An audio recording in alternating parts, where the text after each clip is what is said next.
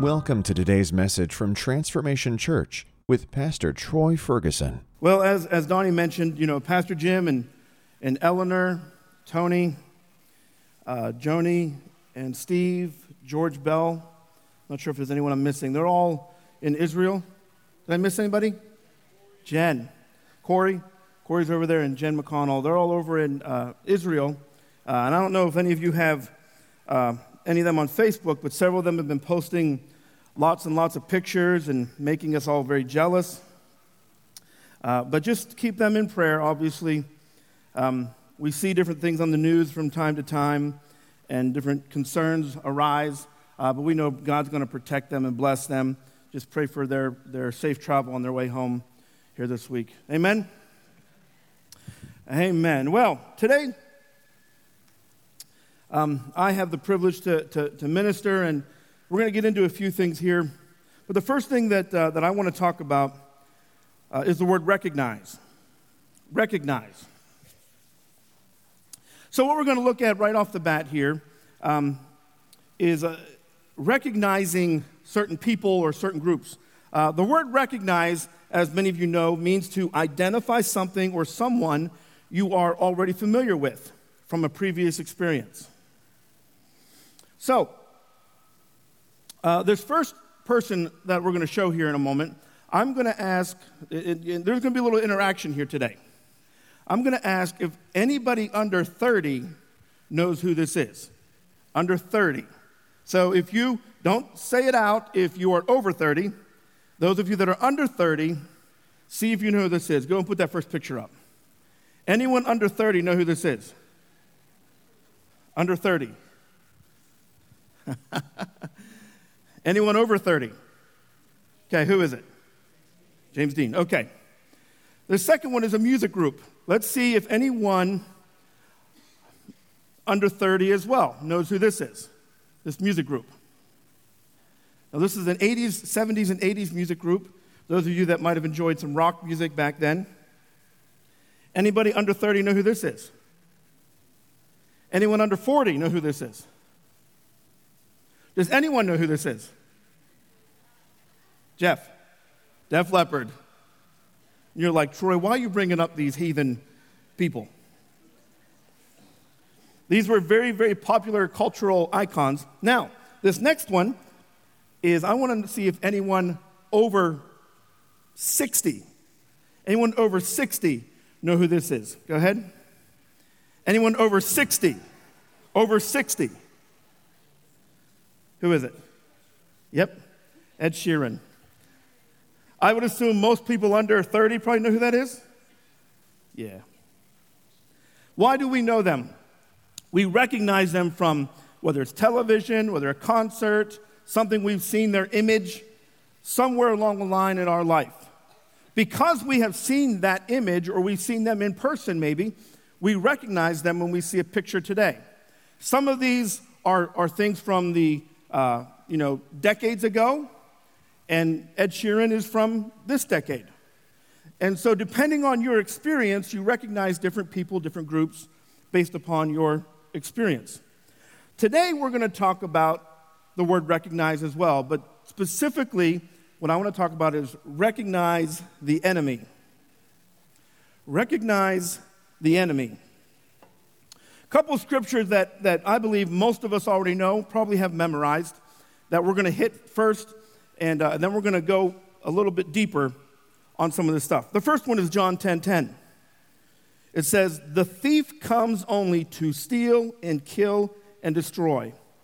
I, Jesus, have come that they might have life and have it to the full. Another translation says, have it more abundantly. 1 Peter 5 8 is another one. Be alert and of sober mind. Your enemy, the devil, prowls around like a roaring lion looking for someone to devour. Both these scriptures we're very familiar with, right? Raise your hand if you're familiar with these scriptures. Okay, so about 20% of you don't know these scriptures, then that must mean that you, this is your first time in church. Or you just didn't want to raise your hand. These two scriptures or something as believers we've heard many times. And, and when we say recognize the enemy, we, we read these, and you're probably thinking, well, Troy, duh, of course, the devil is our enemy. And I do believe that we recognize in theory that the devil is our enemy. But, but here's the thing Not, the devil isn't an enemy, the devil is the enemy. What I mean by that is sometimes we look at the devil as just one of the different aspects of our life that is against us. But the reality of it is, everything that, that flows against us in what God has planned is birthed from the devil, is birthed from the enemy. So anything that we, we add to that, we are actually adding to something that, and, and we're missing what, what and who the true enemy is. You know, Pastor Jim uh, did a series of, of powerful messages on called It Is Written. And it talked about the different aspects of the word and understanding what the word says, what the word speaks. Then he went into uh, a, a, series on our, our, um, our mission statement. The four dots in our, our logo mean what? Lost, found, grow, go. Okay, you're getting there. And so I, I felt the Lord saying about continuing on that mentality, on the, on the go mentality. And I said, okay, God, we're going to talk about pursuing dreams and we're going to talk about moving forward and exciting. And, and God said, actually, what, what I want to talk about in the, in the aspect of go is hindrances as to why we don't go. Hindrances as to why we don't go. Many cases we don't recognize the enemy, his personality, his character, his tactics, his strategy. Therefore, what we fight against is the wrong enemy. The wrong enemy is something that, that if, if the enemy, if the devil can get us distorted in our thinking and fight against something that's not uh, the true battle place, then what he does is he brings um, confusion and situations to our lives that, that take us out of God's plan and purpose because we're fighting the wrong enemy. The wrong enemy. The first thing I want to look at is my past. My past.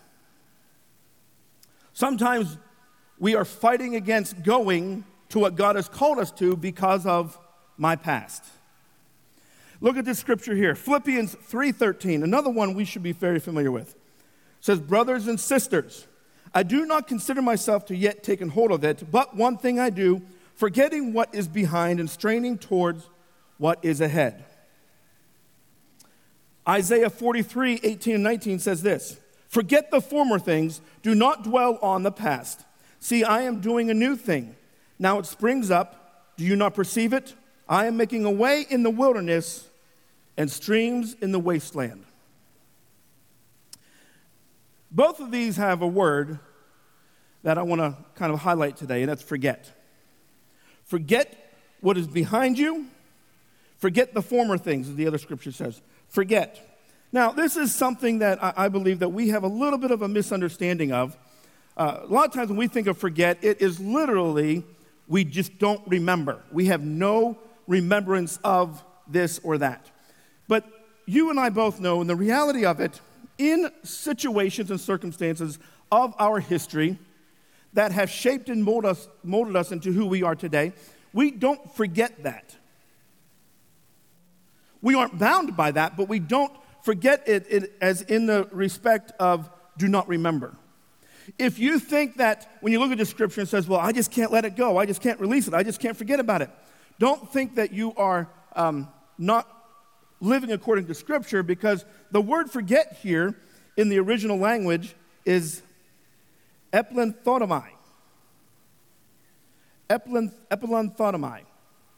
Here's what it means neglect or no longer care for. So, what do we know of the word neglect? Neglect means something that, that you no longer pay attention to. It's still there, it's still real, it still exists, but I no longer pay attention to it. In a, in a negative sense, we know if a, if a parent neglects a child, that means they don't take care of them. Maybe they're in a situation that, that, that is dangerous and they're not paying attention to them to bring them out of that dangerous situation. They're, they're neglecting that child. The word neglect means that, that it, it, is, it is in existence, but it's not something we give time to. It's not something we give importance to. It's something we no longer care for. So, when it says forget about your past, forget the former things, what that is saying is neglect your past. Don't give uh, authority to it to impact you today because you think about and you dwell on what you've done wrong.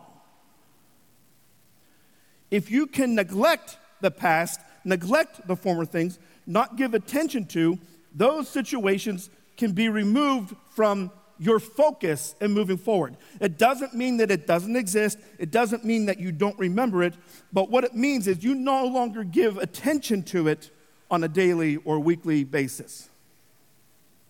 Neglect the former things. So we look at the word past. That's one enemy that we fight against that is the wrong enemy. What's another one? My current circumstances. My current circumstances. This is an issue that we fight against, and we say things like this a couple quotes. Boy, the devil's beating me up today. The enemy's winning out today. I'm not going to ask you to raise your hand if you've said those, because obviously you know that that's not a good thing. But I know, because I've heard it and I've read it on Facebook. the devil's beating me up today. The enemy's winning out today. These are concepts or mindsets that we are actually giving credit to the enemy. When you give credit to your enemy, you've given him a place of authority. When, you give, when you give credit to your enemy, you've given him a place of authority. Listen, that doesn't mean that your circumstances will be easy. That doesn't mean that the decisions that you have to make will be simple. But what it means is the challenges that we face in life, we need to recognize that if God is calling us to something and the enemy is is, is challenging us and hitting us, we need to recognize that that is the enemy we're fighting, and not to say that, boy, he's hitting me too hard today. I feel exhausted. I feel defeated. Because that isn't scriptural. That's not biblical, and that's not the design of Jesus, is for us to be defeated. Matter of fact, if we look at the Bible, we are not defeated. So, why at times and cir- circumstances do we declare that we are defeated? Do we declare that the devil is kicking our butt? It's because all we look at is a temporary situation.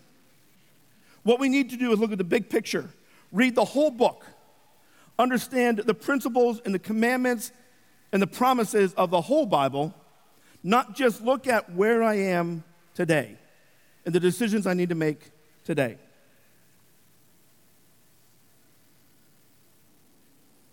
You may say, Troy, you don't understand the spiritual battle I'm in. You don't understand what I'm going through. You don't understand daily I'm fighting against situations. To that I say, of course you are. If we understand what the Bible says about a spiritual battle, it is something that we will deal with day in and day out. Uh, you know what? Let me clarify that. It is something we should deal with day in, and day out. If we're not dealing with it day in and day out, then we're not being aggressive. We're not being purposeful. But as we move forward, there will be times, day by day by day, that the enemy is going to do whatever he can to come against us. So you ask yourself the question if the enemy is not coming against you in any situation in your life, what are you actually doing in the realm of the kingdom. I want to go back to a scripture that I mentioned a few moments ago 1 Peter 5 8. Be alert and of sober mind. Your enemy, the devil, prowls around like a roaring lion looking for someone to devour. I want to really focus here on a moment on roaring lion. Roaring lion. Now, when we, we read this scripture, and I'll just speak for myself, I actually dug into this looking at the perspective of a roaring lion and what that is actually um, in, the, in the realm of an animal, what that means. Because our mentality is it means that they're aggressive. If they're roaring, they're, good, they're coming after you. They're, they're on the offense. They're going to, to, uh, to eat you or, or, or attack you. That's the mentality that we have through Hollywood, through cartoons, whatever it might be. The mentality of a roaring lion is that it's, a, it's aggressive and it's going to attack. And there are characteristics of the lion that that is accurate. Otherwise, we know that they are known as the king of the jungle. But the roar, which I believe it's very interesting that this scripture says the roaring lion, not just like a lion, like a roaring lion. Do you know the roar simply means it's a, it's a method of communication to others in their pride, others in their culture? The roar means that there's something, there's something threatening their territory. It's actually not an aggressive response, it's a threatened response. Are you getting this? So, when the enemy is roaring like a lion, that means you are doing something in his territory. That means that you are on the aggressive, you are on the offense, and when he roars, when the enemy prowls around like a roaring lion, he actually is in a place that you are invading his area, which is an awesome thing. So, here again, if you feel that the devil, I, I recognize that roaring lion, that, that beast that, that is responding. If you recognize that, that means you are doing something beyond just your capacity, but you're doing something in the spirit realm in the devil's territory.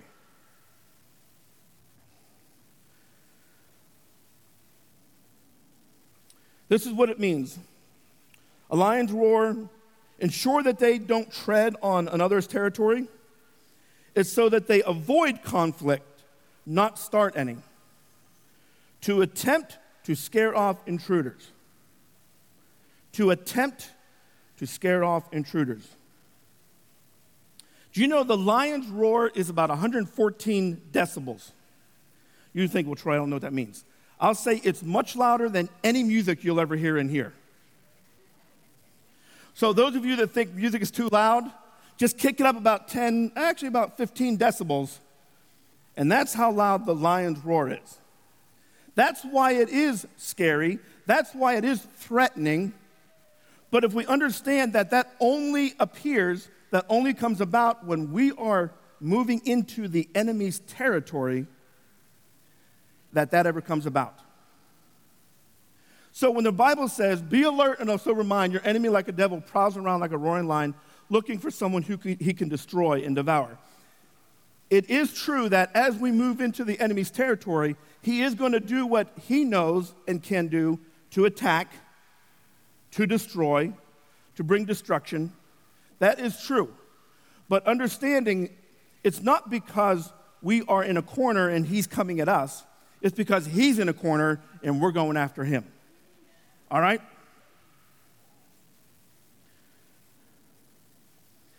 Let's go back to the, the scripture, the, uh, the, the concept of my past and my current situation. These are enemies that we fight that aren't the true enemies. My past, my current situation. We're going to move on to people. People are not our enemy. Listen to the scripture Exodus 23 22. If you listen carefully to what he says, and do all that I say, I will be an enemy to your enemies and will oppose those who oppose you. That means that He'll take care of us. We don't need to fight against people, we don't need to fight against uh, situations. God will take care of us.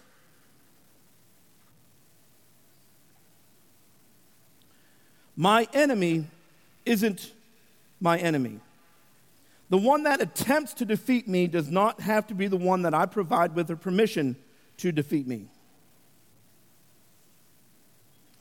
The enemy's purpose is to bring you down, but his purpose does not need to be our problem. It's okay to recognize that the enemy's purpose is to steal, kill, and destroy. But because that's the enemy's purpose, that does not mean that we need to allow that to be our issue, our problem. You say, Troy, that, that's, so, that's easier said than done. You, you don't know the, the challenges and the difficulty. I understand. But if we recognize where the, the battle truly should be in the spirit realm, we're not dealing with issues of personality conflicts and issues of people. We're dealing with the enemy, the one and only enemy.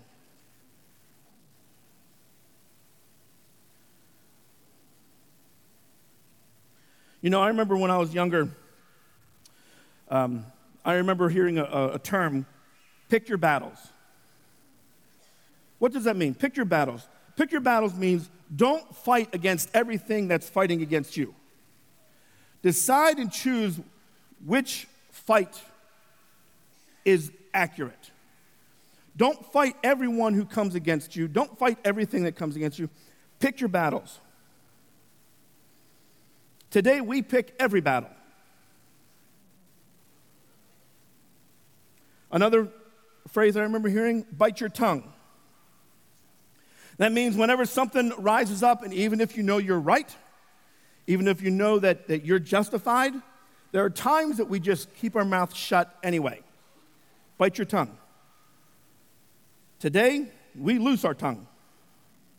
And what do I mean by today? Today, in our culture, um, because, of, because of the mentality that, that we have, because of a lack of respect for authority, because of social media, we look at every opportunity to respond to conflict, to respond to issues, to respond to whatever it is that you disagree with.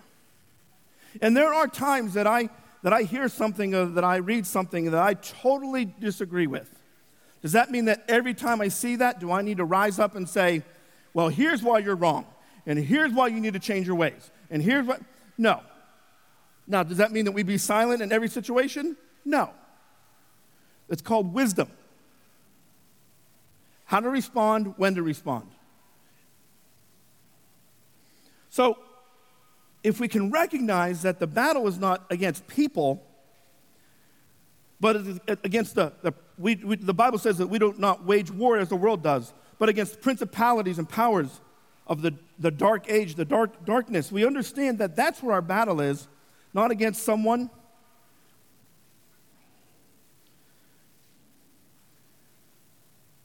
We will argue, debate, post on Facebook any and every time we dis- disagree with an opinion. In the meantime, I believe the true enemy is watching from the sidelines, laughing.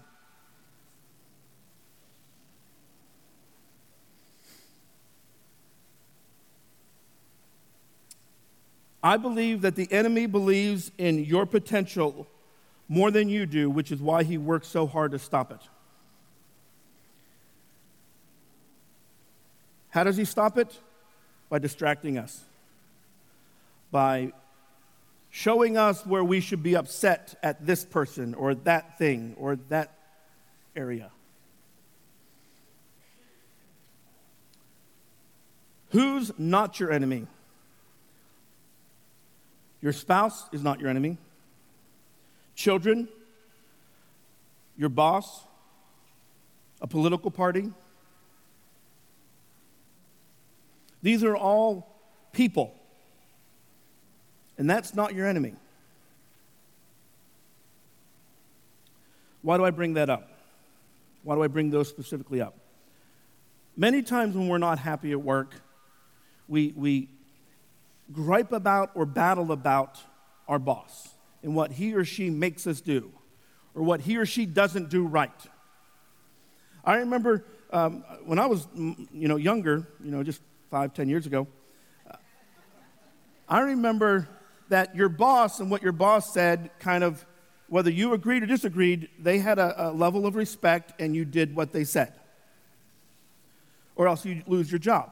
Today, it's not really like that. Today, if I don't like what my boss, well, not my boss, because my boss is great. but in case Pastor Jim is watching, I got your back.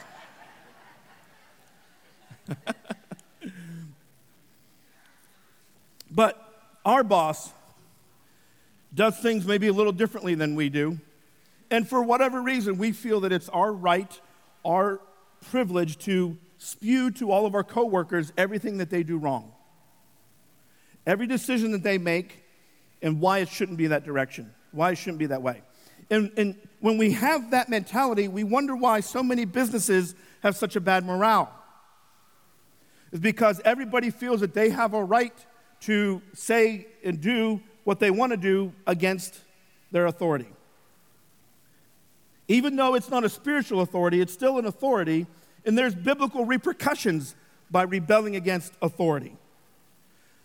Now, I, I, let me put a disclaimer out. If your boss is telling you to do things that's unbiblical or against Scripture, it's a different story. But just in general, if they're making you do things or asking you to do things, our boss is not our enemy. I'm not going to spend a lot of time on this one, but political parties, my goodness. If we have a difference of opinion politically, boy, do we get nasty. And you know what? It's just as bad in the church as outside the church. And I could probably spend a whole lot of time on that, but I won't. Your children aren't your enemy. Sometimes you may want to wring their neck, but they're not your enemy. Your spouse. I want to talk about that for a moment as my wife probably is ready to smack me. You know, there are times in, in, in, in marriage, in other relationships, but in particular about in marriage, that there's a discussion, there's an activity that we can become upset about, and we become so uh, maybe irate or, or, or angry about something, and we feel so justified and I want to I wanna tell you a little story. I, this is one of many. Often in November, about the middle of November, um, actually early November, uh, with the deadline of the middle of November, my wife requests that I hang up Christmas lights outside on our, at our house. We have uh, uh, two different roof lines that we can hang lights on and, and nice porch, and God has blessed us with that. And, and she'll say, you know, we want lights hung up by such and such a day. Now, I will say this that um, when she does that, I know that she wants that. I know that we do that. We've done it for many years. And, and I'm fine with that in the mentality of doing that.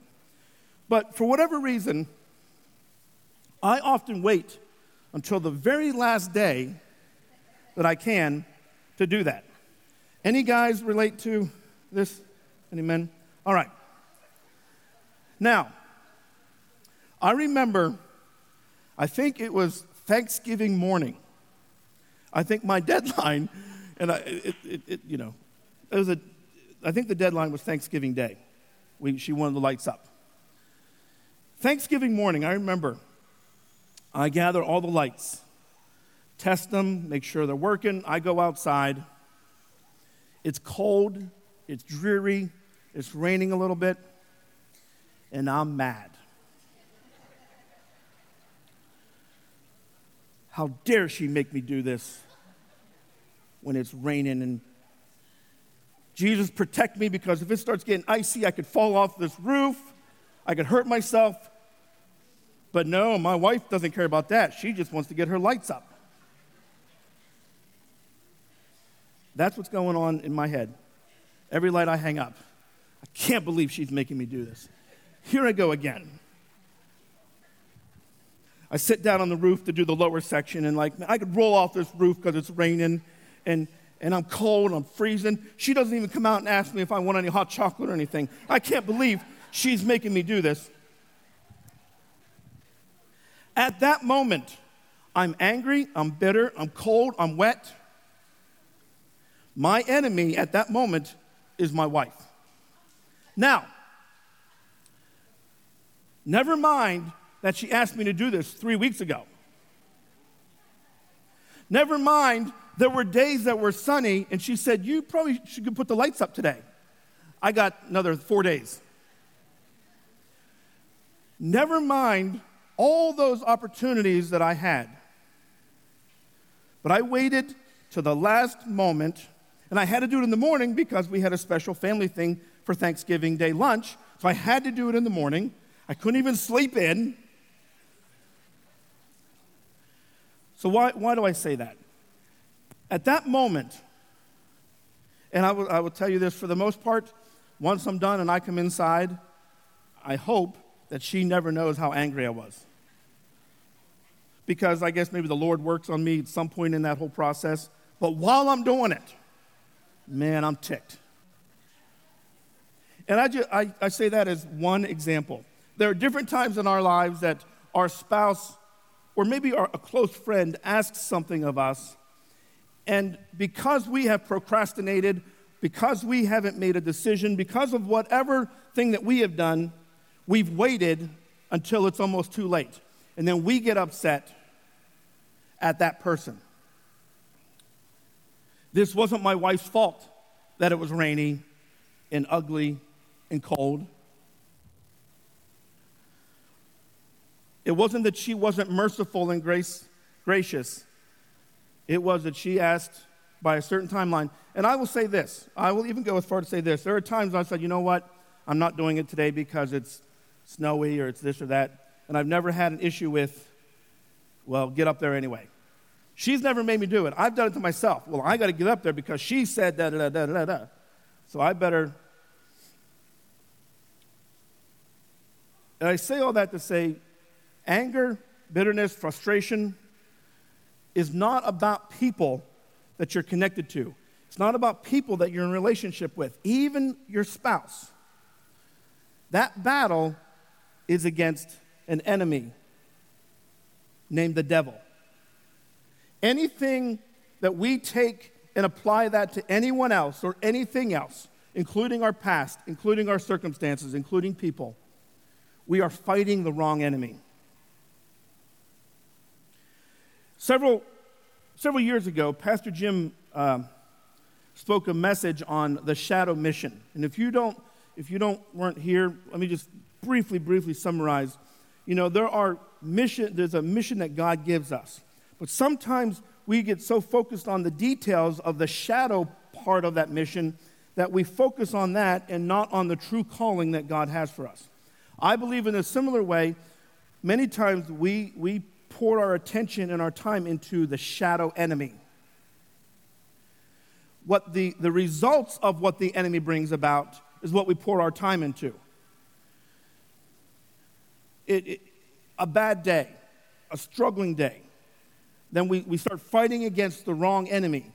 The wrong enemy is people, circumstances, my past. And we allow all that stuff to, to pull us down and pull us back which is the enemy's goal, is to bring us down, like I mentioned a few moments ago.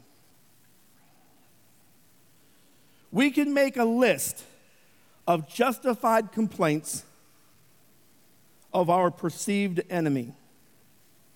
Focus so much of our time on that that we miss the true battle. I'm going to show you a video clip here in a moment. Um, I love good movies that have great messages. And in this movie, it, it, it's about a, a husband and wife conflict, and the wife is bringing a list of justified gripes uh, concerning her husband to this other woman that's trying to help her. Watch this. If you remember this movie, you'll recall this section. Let's watch this. Oh, that's almost three pages. And I could write more, but you'll get the gist of it when you read it. Actually, I'm not gonna read it. My question to you is this In light of all these wrongs, does God still love Tony? We both know he does. Do you? Now, Miss Clara, you're meddling. There's love in my heart for Tony, but it's just buried under a lot of frustration. So he needs grace. Grace? I don't know that he deserves grace. Do you deserve grace? Miss Clara, you have a habit of backing me up in a corner and making me squirm. I felt the same way. But the question still remains do you deserve grace? The Bible says that no one is righteous, not even one, for we have all sinned. So, really, none of us deserve grace, but we all still want God's forgiveness. Elizabeth, it comes down to this Jesus shed his blood on the cross, he died for you even when you did not deserve it. And he rose from the grave and offers forgiveness and salvation for anyone who turns to him. But the Bible also says that we can't ask him to forgive us while refusing to forgive others. I know, Miss Clara, but that's just so hard to do. Yes, it is. Yes, it is. But that's where grace comes in. He gives us grace and He helps us to give it to others, even when they don't deserve it. We all deserve judgment, and that is what a holy God gives us when we don't repent and believe in His Son. I had to forgive Leo for some things, and it wasn't easy, but it freed me. Elizabeth, there's not room for you and God on the throne of your heart. It's either Him or it's you. You need to step down. Now, if you want victory, you're going to have to first surrender. But, Miss Clara, do I just back off and choose to forgive and then just let him walk all over me? God is a good defense attorney. Trust it to Him. And then you can turn your focus to the real enemy. The real enemy? The one that wants to remain hidden. The one that wants to distract you and deceive you and divide you from the Lord and your husband. You see, that's how it works. Satan comes to steal, kill, and destroy. And he is stealing your joy. He is killing your faith. And he's trying to destroy your family. If I were you, I would get my heart right with God. And you need to do your fighting in prayer. And you need to kick the real enemy out of your home Word of God. It's time for you to fight, Elizabeth. It's time for you to fight for your marriage. It's time for you to fight the real enemy. It's time for you to take off the gloves and do it. I'm going to ask the worship team to come on back up. Let's close our, close our eyes, bow our heads. Father God, it's time we confront the real enemy. It's time that we recognize that everything else that we have fought against that is not a spiritual understanding of the true enemy those are all things that are just symptoms, just fruits of, of what the enemy has tried to produce. We need to cut it off at the root. We need to recognize that the battles that we deal with are from the devil himself. And everything else is just a manifestation of what he's trying to do. We read today, Father, that your word tells us that the lion, he, he, he comes about he, like a roaring lion, seeking whom he can devour. Father God, I pray today that we remember, that we recognize the lion roars because we are in his territory. The lion roars because we are battling against him on his turf. The enemy says, I have control over this person. I have control over this child. I have control over this workplace. But we know, Lord God, that as we look at the real enemy, we can be released from focusing our battles on those things and just come to you in prayer. Come to you through the declaring of your word, through the declaring of your promises, recognizing that you have come that we might have life and have life more abundantly, have life to the fullest extent. Lord, we recognize that that is your purpose, and we walk in that purpose and in that promise. No longer do we become intimidated because of the purpose of the enemy, which is to destroy us. He has no power, no authority in this place, in our homes, in our jobs, in our families, in our schools. And any time that we, we relinquish that authority, Father God, I pray that you will convict us, that we recognize who the real enemy is, and we pull back the walls and the curtain that the enemies tried to put up in disguise and hide. Today, Father, today, Father God, I pray that you will just let your spirit of grace rest in this house. There are some situations that we are justified in of being upset, but we do not need to be under the pressure and tension of that any longer. We can allow grace to work in us, just as your grace has worked in us and through us. Just as you have forgiven us and you provided grace and you've been faithful and you've provided hope. I pray, Father God, that we can do that in situations and circumstances that we see no positive outcome, but we can release it because that's not our battle, that's not our enemy.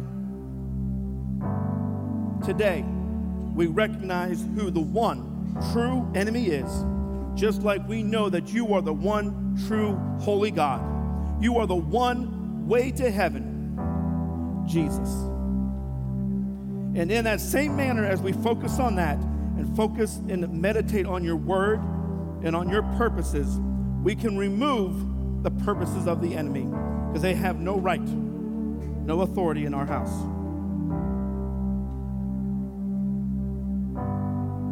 Thank you, Jesus.